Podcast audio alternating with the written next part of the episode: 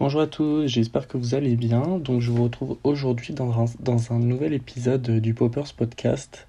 J'espère que vous m'entendez correctement parce que j'ai des petits soucis de micro. Euh, pour l'instant, j'ai pas investi dans un, un, micro de qualité, donc j'enregistre avec euh, mon iPhone. Et euh, je sais pas pourquoi mon micro a cessé de fonctionner du jour au lendemain. Et là, j'ai réussi à le refaire fonctionner, mais du coup, je sais pas s'il fonctionne au top. Et petit changement par rapport au dernier épisode, euh, ben, j'ai décidé d'enregistrer tout seul. Donc je sais pas si c'est quelque chose que je referai souvent. Mais en tout cas pour commencer, euh, bah, c'est plus pratique parce que comme pour l'instant euh, bah, on n'a pas trop de visibilité, c'est très très compliqué de trouver des gens avec qui tourner. Et puis la logistique et tout ça c'est assez difficile. Euh, donc euh, si vous êtes intéressé pour euh, tourner dans le podcast et que vous pensez que vous avez des choses à apporter ou même pas forcément, enfin que vous êtes que vous sentez de participer dans, dans un épisode, ben n'hésitez pas à nous contacter, enfin à me contacter parce qu'en fait je suis tout seul, mais je dis nous pour dépersonnaliser un peu le truc. Mais du coup sur plutôt sur Instagram parce que c'est plus pratique. Donc euh, c'est le Poppers Podcast tout attaché et ça s'écrit euh, comme, euh, le, nom du podcast sur, bah, sur Spotify ou sur là où vous l'écoutez. aussi, et puis après on va commencer avec le podcast. Donc vous avez sûrement vu dans le titre qu'on va discuter aujourd'hui de santé mentale. Un sujet, ma foi, réjouissant. Oui, je voulais euh, vous demander, si vous le voulez bien, de laisser une petite revue euh, au podcast. Donc les revues, c'est quoi? C'est en gros euh, la note là sur 5 étoiles. Normalement, sur les plateformes, vous avez la possibilité de laisser une note et ça aide vachement au référencement. donc n'hésitez pas à laisser une revue et je les lirai et pourquoi pas dans le prochain épisode je sélectionnerai une revue et je remercierai la personne dans l'épisode. Voilà, donc maintenant on peut commencer euh, dans le vif du sujet. Euh, je voulais aujourd'hui qu'on discute de santé mentale et euh, dans la communauté LGBT, plus particulièrement chez les jeunes LGBT, donc les personnes qui ont entre 16 et 24 ans. quand j'ai eu l'idée de créer ce podcast, pour moi c'était vraiment un des premiers sujets que je voulais aborder. Puis en fait, même tout, tout, tout le podcast, il a pour objectif d'aborder ça sous différents aspects, mais là, je vais plutôt l'aborder de façon générale. Parce que enfin, la santé mentale, euh, ça recouvre en fait un peu tous les aspects de la vie, parce que tout, tout, tout a une influence sur la santé mentale, que ce soit genre ton travail, ta vie sentimentale, ta vie familiale, tout a une influence.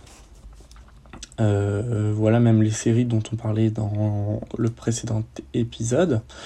Euh, oui, en tout cas, c'est un, sujet qui me tient euh, vachement à cœur et je trouve que ben, on l'aborde pas suffisamment ou en tout cas pas de façon intelligente. À chaque fois que j'en entends parler, c'est soit de façon effrayante mais complètement dépersonnalisée, donc des chiffres euh, où on se dit ah ok mais ça correspond pas à des vrais gens ou alors ben c'est complètement ignoré. Si vous suivez un peu le podcast euh, sur Instagram, euh, ça peut être l'occasion pour vous de regarder des petites données que je partage de temps en temps. Et une publication que j'ai partagée il n'y a pas très longtemps, c'était sur une étude qui a été menée aux États-Unis par une association qui s'appelle The Travers Project euh, enfin, je crois pas que ce soit une association, je crois que c'est une entreprise privée. Mais euh, en tout cas, ils ont sorti des données qui sont assez frappantes et intéressantes. Et je pense qu'il faut qu'on en discute. Enfin, ça peut être un point euh, de départ à la discussion. Ils ont trouvé que 45% des jeunes LGBT ont eu des pensées morbides dans l'année précédente. Donc ça a été mené en 2020, en 2022. Du coup, c'était entre 2021 et 2022. Mais moi, ça m'a vraiment. Enfin, le chiffre, quand on le voit comme ça, ça veut dire c'est presque la moitié. C'est énorme. Et quand tu vois ça, mais tu te dis, euh, mais pourquoi, quoi? Et euh, en même temps, c'est frappant, mais d'un autre côté, ça m'étonne pas non plus parce que si je regarde, enfin, les fréquentations que j'ai, puis les choses que j'entends autour de moi, enfin ce qui se dit un peu dans la communauté entre guillemets, même si j'aime pas ce mot sur les réseaux sociaux et tout, on se rend compte qu'il y a un, véritable malaise chez les jeunes LGBT, enfin chez les jeunes en général, mais chez les jeunes LGBT c'est encore plus prononcé. Et euh, ben ça mérite qu'on en discute et qu'on interroge les principaux intéressés, c'est-à-dire les jeunes qui sont, enfin, qui sont LGBT et pas euh, qu'on interviewe des spécialistes. Parce que pour moi, euh, enfin, il est temps qu'on prenne la parole un petit peu à ce sujet-là. Euh, il y a un sujet aussi d'actualité qui fait un peu écho à ça, c'est le suicide de, de Lucas, qui, bah, qui a eu lieu, je crois, il y a trois semaines, et donc qui s'est suicidé pour des raisons de harcèlement. Euh, et déjà, ça peut donner une première piste pour, euh, pour euh, ben, expliquer ces chiffres énormes. C'est ben, la stigmatisation, le harcèlement et tout ça. bon, c'est la, la, cause, on va dire, la plus évidente. Ça, c'est pas parce que c'est la plus évidente que c'est la moins grave, mais disons c'est celle à laquelle on est confronté en premier. Et même si on même si on n'est pas confronté directement au harcèlement, je pense que toutes les personnes LGBT ont intériorisé qu'elles pouvaient être victimes de harcèlement. Du coup, ça fait comme une comment dire comme une pression euh, intérieure qu'on se met à nous-mêmes. Moi, je me souviens que quand j'étais au collège, j'avais, enfin, je, je, le disais à personne tout ça, mais j'avais qu'une seule peur, c'était que je me fasse harceler. Euh, c'est, enfin, je me suis jamais j'ai déjà eu, me suis fait embêter, mais harcèlement de façon prolongée à cause de ma sexualité, on va dire, c'est jamais arrivé. Mais je me souviens que j'avais vraiment trop trop peur qu'un jour ça m'arrive. Du coup, je pense que vraiment on a tous euh, ça en nous. Mais ça, ça concerne plutôt, on va dire, euh, les personnes qui sont au collège, même si ça peut arriver au lycée. Mais au lycée, euh, enfin, ça se fait de façon plus insidieuse. C'est genre les gens qui parlent dans ton dos ou les gens qui enfin qui font des remarques euh, quand tu passes mais ça va jamais être euh, in your face comme, comme au collège. Euh, mais le côté stigmatisation à mon avis qui a une influence sur la santé mentale des, des jeunes LGBT quand on grandit ça va être plus ben, la famille. Genre si tu, si tu grandis dans un environnement qui est qui est pas tolérant euh, ben forcément ça te met une pression au quotidien, tu peux pas être qui tu veux euh, et euh, ben ça te restreint et puis enfin les, les, les, parents toxiques ça peut être quand tu es une personne LGBT ben c'est super dangereux genre tu peux te retrouver à la rue du jour au lendemain. Donc c'est des ça a des conséquences matérielles directes sur ta vie de tous les jours Bon, c'est pas très réjouissant tout ça, mais bon voilà, il faut quand même qu'on en parle. Et après, pour moi, un troisième aspect euh, dans ce truc matériel de stigmatisation, ça va être tout ce qui est euh, le harcèlement ou euh, les, les, trucs qu'on peut voir sur les réseaux sociaux. Moi, je sais que ça joue beaucoup sur ma santé mentale quand, quand tu vois des, des trucs horribles tous les jours sur Twitter et tu te dis, mais euh, enfin, parce qu'on a l'impression que les choses ont un peu évolué tout ça. Et puis après, tu vas sur Twitter et t'as des gens qui déchaînent leur haine. Tu te, mais tu vois des choses atroces. Tu te dis comment c'est possible, quoi? Moi, ça me fait vraiment perdre foi en l'humanité parfois. Euh, et, oui, donc forcément, euh, ça, ça, joue sur le moral.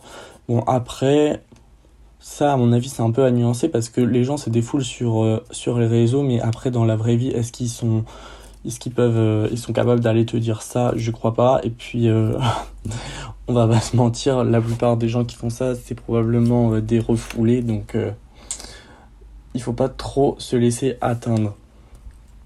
voilà, bon ça c'est l'aspect le plus direct, je pense c'est celui qui vient le plus aux parents et celui qui est le plus médiatisé. Enfin là, comme j'en parlais avec le suicide de Lucas, mais pour moi c'est la cause essentielle de mal-être chez les jeunes euh, LGBT. Je pense qu'il y a quelque chose de plus profond euh, qui est plus lié euh, à la solitude et à la façon dont ben, un mal-être en fait qui est personnel, qui est vécu personnel et qui est pas euh, ben, imposé par des personnes qui nous harcèlent ou des trucs comme ça.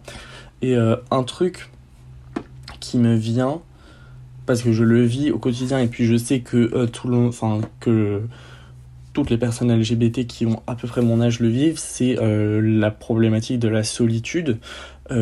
surtout, enfin déjà quand on est au lycée, en général, euh, on n'a pas beaucoup d'options, euh, on va dire pour se mettre en couple, ou même euh, pas forcément pour se mettre en couple, mais d'amis qui nous ressemblent, parce que, enfin, en tout cas, je parle pour moi quand on fait son coming out assez tôt, genre quand on s'en est rendu compte assez tôt, ben au lycée, moi personnellement, je m'en foutais que les gens le sachent, mais c'est vraiment pas la majorité des cas, quoi. La plupart des gens au lycée, ils sont encore soit dans le placard ou alors enfin c'est pas forcément des personnes qui te correspondent qui sont out mais c'est normal enfin voilà du coup tu, tu, te sens forcément un peu seul et puis euh, en grandissant tu te dis oui non mais ça viendra machin et tout et puis moi là j'ai 21 ans et je me rends compte que en fait non ça vient pas et que euh, les interactions dans la communauté gay entre guillemets elles se résument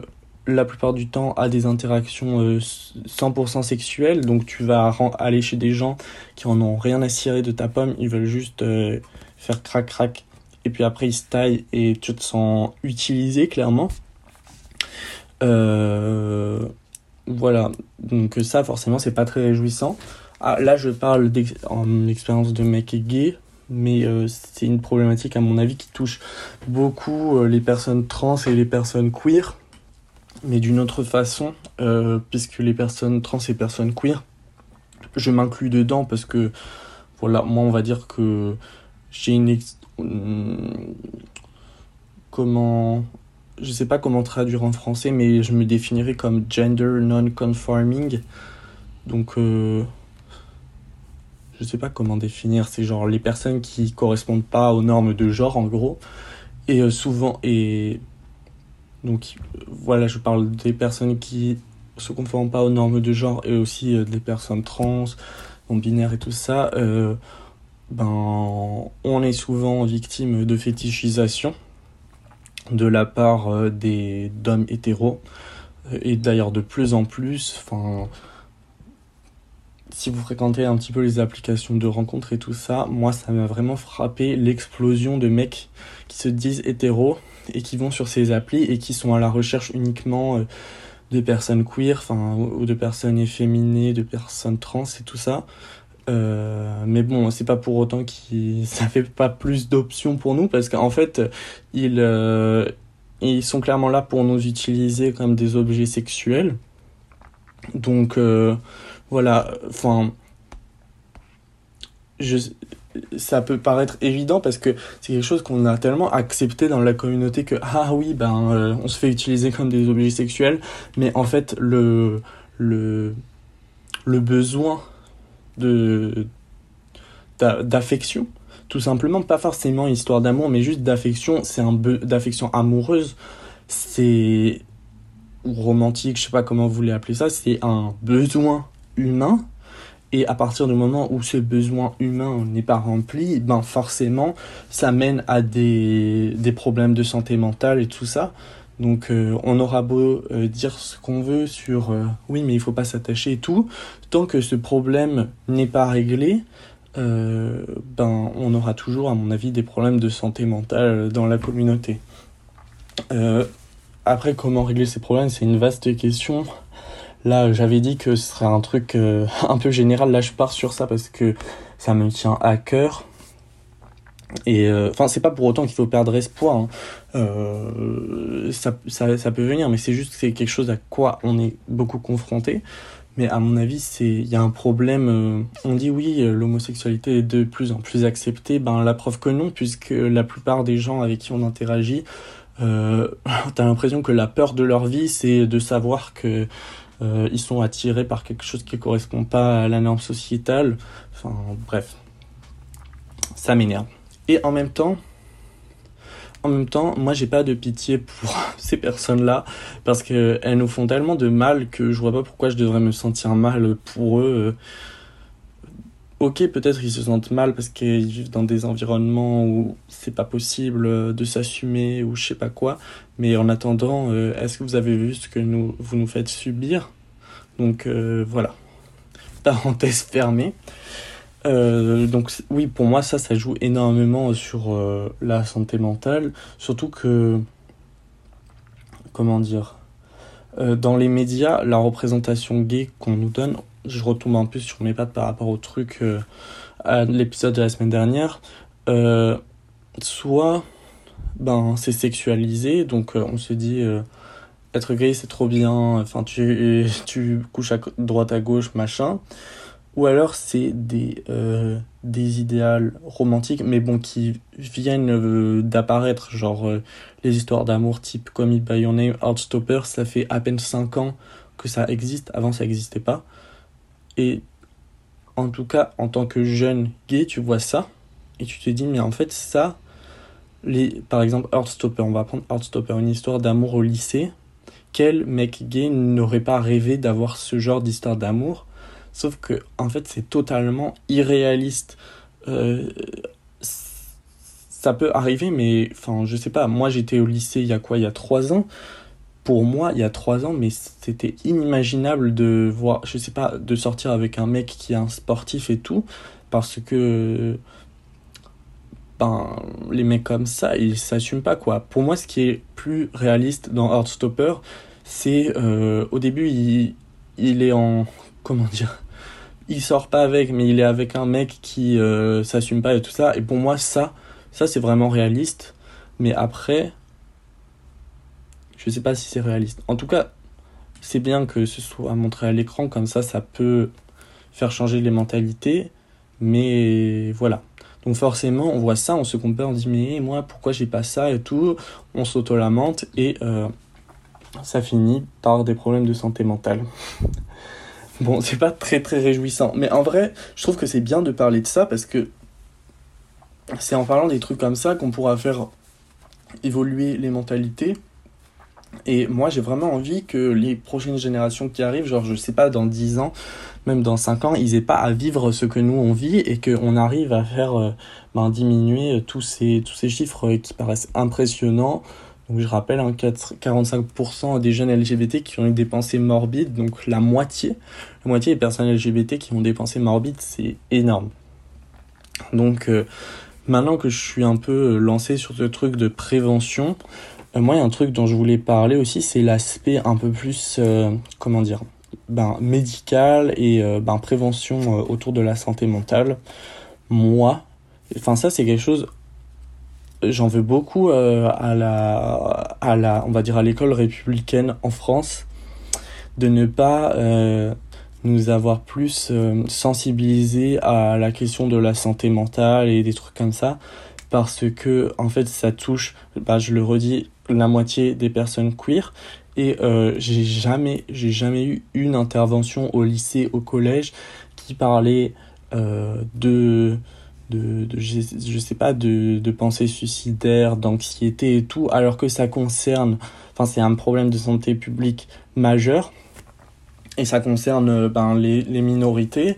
Et pour moi ben c'est un peu de la discrimination institutionnelle. Enfin de en fait, on nous apprend pas les trucs, et puis après, tu te retrouves confronté à ça, tu fais ta, première crise de panique, tu te dis, mais what the fuck, qu'est-ce qui m'arrive? Est-ce que je suis en train de devenir fou? Alors que si, euh, si on t'avait appris tout ça à l'école, ben, ça irait mieux. Et euh, je suis en train de réfléchir. En fait, la prévention, déjà, la prévention, euh, la prévention dans l'enseignement, ils font comme si les personnes queer n'existaient pas, les personnes gays n'existaient pas. C'est-à-dire, on te dit, euh, mets une capote et euh, voilà, le sexe, c'est un vagin et un zizi. et puis voilà. Et euh, après, j'ai réfléchi aussi. J'avais eu d'autres. On a, on a eu des préventions sur, par exemple, l'alcool ou l'usage de la drogue. Mais pour moi, c'est vraiment à côté de la plaque ce qu'on nous dit parce que on dit oui, juste prenez pas de la drogue, Mais en fait, euh, quand vous dites ça, vous expliquez, enfin, vous attaquez pas aux, racines du problème parce que s'il y a des gens qui prennent euh, de la drogue, des trucs comme ça, euh, c'est parce qu'il y a un mal-être derrière. Donc ça sert à rien de dire prends pas de la drogue si tu traites pas la racine du problème. Enfin bref, je, je, je me perds. Et oui, enfin là, on, je suis un peu en train de parler de l'aspect médical de des, de la santé mentale et tout ça, moi je suis vraiment frappé par euh, le nombre de personnes. Enfin, en fait, quand tu, fréquentes des gens euh, qui te ressemblent, qui sont LGBT, tout ça, tu te rends compte que presque tout le monde est, a déjà été consulté un psychiatre et euh, ben, a été à un moment, on s'est vu prescrire un traitement et tout ça. et je suis pas en train de dire que c'est mal, mais enfin, déjà, ce que je voudrais dire, c'est que tout le monde devrait avoir euh, accès à un traitement adapté, donc que ce soit psychothérapie ou traitement psychiatrique. Mais aussi, euh, c'est impressionnant comment ben, que ce soit tabou en fait, alors que ben presque tout le monde, surtout dans la communauté, va à un moment euh, consulter. Donc voilà, j'aurais aimé que plus petit, on met armé un petit peu sur tout ça et que on voilà qu'on explique. Et euh, encore une fois, en fait, je comprends pas comment on peut avoir un phénomène autant massif, genre une personne sur deux dans la communauté a des pensées morbides, c'est énorme, surtout chez les jeunes. C'est un, phénomène qui est ben, observé par les médecins. Euh, je repense à un truc, j'ai la, publication que j'ai fait sur l'étude du, du Trevor Project, euh, je l'ai publiée aussi sur TikTok parce que ben voilà j'ai le, le, podcast a une page TikTok allez le suivre s'il vous plaît. Et euh, il y a quelqu'un qui avait qui a commenté qui a dit euh, qu'elle avait fait un séjour en hôpital psychiatrique. Bon déjà il n'y a aucune honte à faire un séjour en hôpital psychiatrique euh, tout le monde devrait pouvoir y accéder. Et puis il, y a, il manque de moyens dans l'hôpital psychiatrique. Mais bon bref c'est un autre sujet et elle disait que euh, toutes les personnes dans le service jeune de, de l'HP, c'était des personnes LGBT. Donc comment tu peux euh, constater ça et puis euh, ne pas avoir de politique publique qui, qui vise ça ou je sais pas. Enfin, en tout cas, il y a quelque chose. Si c'est pas l'État qui fait quelque chose, il faut qu'au sein de la communauté, on fasse plus de trucs pour enfin qu'on opère des changements parce qu'il y a des, choses dont on est responsable. Ce dont je parlais sur euh, la sexualisation euh, le, le, fait que tout le monde est là que pour baiser tout ça bah je suis désolé on peut chacun peut agir sur ça. Et puis peut-être que ça améliorera la santé mentale dans la communauté. Je sais pas. Euh, et maintenant qu'on parle de problèmes de santé mentale je suis désolé je parle à toute vitesse parce que c'est des sujets qui me tiennent à cœur. Je vais peut-être un peu ralentir mais euh, donc là, j'étais un peu dans l'aspect médical, santé mentale et tout ça. Et ça me paraît important d'évoquer euh, les troubles du comportement alimentaire qui touchent énormément euh, les personnes LGBT. Alors j'ai plus les chiffres sous les yeux, mais vous pourrez aller les retrouver. Il me semble que c'était, là je vais dire des chiffres faux, hein, mais c'était les, parmi les hommes qui ont des TCA, 60% s'identifient comme euh, homosexuels. 60% des hommes qui ont des TCA sont gays. Donc c'est énorme. Et euh, pareil, ça c'est pas quelque chose dont on parle super souvent. Et ça touche aussi euh, ben, les autres personnes de la communauté. Mais je vais parler de ça parce que je me sens un peu plus concerné. ben, pour moi déjà c'est lié à une pression énorme au sein de la communauté sur l'apparence physique, puisque je disais, euh, on est énormément sexualisé, du coup euh, on a une pression énorme sur nos épaules euh, d'être tout le temps parfait, parce que on, intègre inconsciemment que la seule façon d'avoir de l'attention, de l'affection, l'affection qu'on nous donne pas parce qu'on on a l'impression qu'on n'a pas d'option ou qu'on ne peut pas être aimé pour ce que l'on est, ben, on a l'impression que pour obtenir cette affection, il faut changer en permanence son apparence, être parfait. Et puis c'est comme ça qu'il y a des gens qui finissent à s'amaigrir, euh, ben, à n'en plus pouvoir. Et euh, ben, ça, c'est pas quelque chose dont on parle euh, énormément. Et je trouve ça dommageable. Après, bon là je l'aborde rapidement, mais peut-être que ce serait bien que si, si vous vous sentez concerné par tout ça, n'hésitez pas à, à, nous contacter, à me contacter sur Instagram pour pourquoi pas en discuter dans une, dans une prochaine émission. Après, je voudrais aborder un dernier sujet, un dernier sujet réjouissant, mais qui me paraît important aussi, c'est celui de la, la drug, drugs, euh, parce que ça, j'aurais aimé qu'on me le dise quand, je sais pas, j'avais 17-18 ans. Mais quand on est au sein de la communauté gay, ben en fait on va être confronté super rapidement euh, à des drogues dures.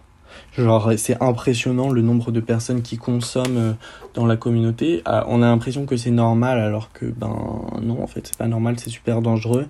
Et euh, il y a de nombreuses personnes qui sombrent dans l'addiction.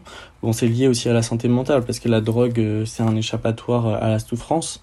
Mais voilà, enfin, je pense que il faut que tout le monde, tous les jeunes soient au courant que la drogue est extrêmement extrêmement présente dans le milieu gay. Euh, et puis vous avez vous avez même pas besoin de je sais pas d'être euh, d'aller en boîte tout le temps et tout ça si vous fréquentez une fois euh, Grinder et tout enfin moi c'est impressionnant le nombre de fois on m'a proposé de la drogue dure les gens qui s'appellent le chemsex bon ça pareil ça pourrait faire l'objet d'une émission en entier mais donc c'est des gens qui ont des des ébats sexuels sous drogue et ben, c'est un fléau. Parce qu'après, les gens tombent accro et tout ça. Euh, bon, ça mérite. J'aimerais bien nuancer et ça mériterait qu'on en discute un peu plus souvent, mais enfin, si on l'a fait rapide, c'est quand même un fléau parce qu'il y a de nombreuses personnes qui en meurent. Et puis ça touche directement les personnes de la communauté. Puis après, dans le monde de la nuit, euh, ben pareil, c'est impressionnant les gens qui, qui consomment ou qu'on te, on te propose de la drogue et tout ça. Donc euh, voilà. La drogue en soi n'est pas mauvaise, mais sa consommation excessive dans la communauté amène à des ben, à, plein de problèmes, puis surtout euh, l'addiction et des personnes qui tombent vraiment malades, quoi. Et pour moi, ça, c'est un, vrai problème, un problème de santé publique, presque genre une épidémie, quoi. Et ça mériterait que on sensibilise un petit peu plus euh, les gens à tout ça. Bon, moi je pense que je vais m'arrêter là euh, sur euh, tous ces sujets. L'objectif c'était vraiment d'ouvrir la discussion et je pense que tout ce dont j'ai parlé là un peu de façon générale, ce serait bien que je le réaborde dans d'autres épisodes avec des intervenants, des personnes qui sont concernées de différentes façons et tout ça et, et on pourrait avoir une vraie discussion. Euh, si vous avez des choses à ajouter, n'hésitez pas à m'envoyer des messages ou euh, même à le dire euh, dans les revues du podcast. S'il vous plaît, laissez une petite note au podcast sur, sur la plateforme où vous l'écoutez, ça aidera beaucoup pour le référencement. N'oubliez pas de, me suivre sur les réseaux sociaux et puis je vous dis à la prochaine.